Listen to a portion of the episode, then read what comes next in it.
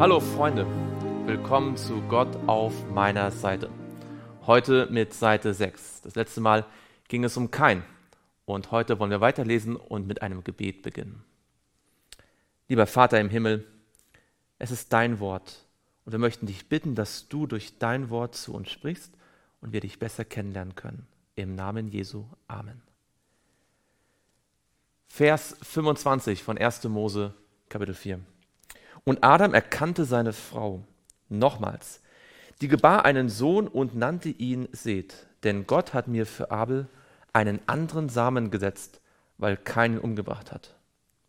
Und auch dem Seth wurde ein Sohn geboren, den nannte er Enosch. Damals fing man an, den Namen des Herrn anzurufen. Wenn ihr noch ein bisschen Zeit später habt, könnt ihr mal in der Bibel nach dem Namen des Herrn suchen. Da gibt es ganz viele interessante Dinge zu entdecken. Hier sei nur kurz angemerkt, dass man das Hebräische auch so übersetzen kann, dass sie anfingen, sich mit dem Namen des Herrn zu benennen. Dass also diejenigen, die an Gott geglaubt haben, nach ihm benannt worden sind, als diejenigen, die noch zu Gott gehören. Kapitel 5, Vers 1. Dies ist das Buch der Geschichte von Adam. An dem Tag, als Gott den Menschen schuf, machte ihn Gott ähnlich. Als Mann und Frau schuf er sie und er segnete sie und gab ihnen den Namen Mensch an dem Tag, als er sie schuf. Und Adam war 330 Jahre alt, als er einen Sohn zeugte, ihm selbst gleich nach seinem Bild, und er nannte ihn Seth. Wir sind geschaffen nach dem Bild Gottes, und doch hat Adam dann einen Menschen nach seinem Bild gemacht. Wir nehmen etwas mit von dem, was unsere Eltern erlebt haben. Wir tragen da so einen Rucksack mit uns. Und manchmal ist es interessant, auch im eigenen Leben zu sehen, dass vieles von dem, was wir tun, manchmal so eine Reflexion von dem ist, was unsere Eltern oder andere Vorfahren getan haben. Und die Lebenszeit, nachdem er den Seth gezeugt hatte, betrug 800 Jahre und er zeugte Söhne und Töchter. Und die ganze Lebenszeit Adams betrug 930 Jahre und er starb. Und Seth lebte 105 Jahre, da zeugte er den Enosch. Und Seth lebte, nachdem er den Enosch gezeugt hatte, noch 807 Jahre und zeugte Söhne und Töchter. Und die ganze Lebenszeit Seths betrug 912 Jahre und er starb. Und Enosch lebte 90 Jahre, da zeugte er den Kenan. Und Enosch lebte, nachdem er den Kenan gezeugt hatte, noch 815 Jahre und zeugte Söhne und Töchter. Und die ganze Lebenszeit Enosch betrug 905 Jahre und er starb. Und Kenan lebte 70 Jahre. Da zeugte er den Mahalael. Und Kenan lebte, nachdem er den Mahalael gezeugt hatte, noch 840 Jahre und zeugte Söhne und Töchter. Und die ganze Lebenszeit Kenans betrug 910 Jahre und er starb. Und Mahalael lebte 65 Jahre, da zeugte er den Jared. Und Mahalaleel lebte, nachdem er den Jared gezeugt hatte, noch 830 Jahre und zeugte Söhne und Töchter. Und die ganze Lebenszeit Mahalaleels betrug 895 Jahre und er starb. Ein Buch voller Namen.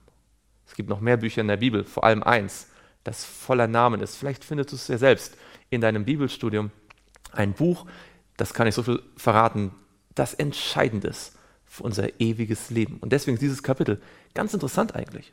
Und Jared, Jared lebte 162 Jahre, da zeugte er den Henoch.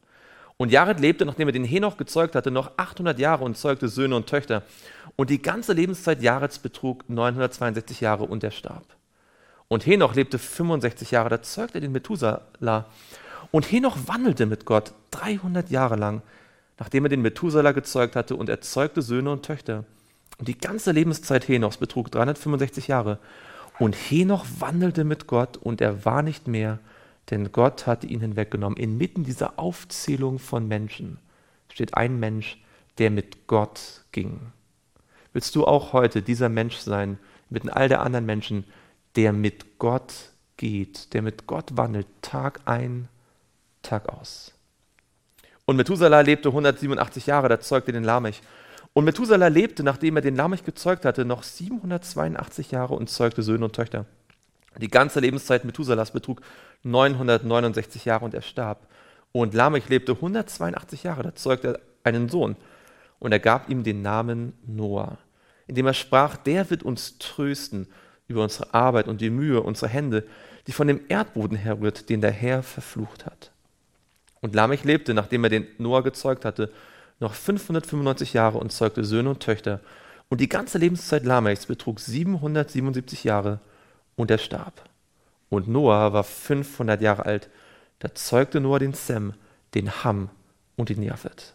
Und es geschah, als sich die Menschen zu mehren begannen auf der Erde und ihnen Töchter geboren wurden, da sahen die Gottessöhne, diejenigen, die nach dem Namen Gottes genannt waren, wie wir in Kapitel 4, Vers 26 gelesen haben, dass die Töchter der Menschen schön waren und sie nahmen sich von allen jene zu Frauen, die ihnen gefielen. Ganz ähnlich wie im Schöpfungsbericht. Sie sahen, was ihnen gefallen hat und nahmen es sich einfach in 1. Mose 3.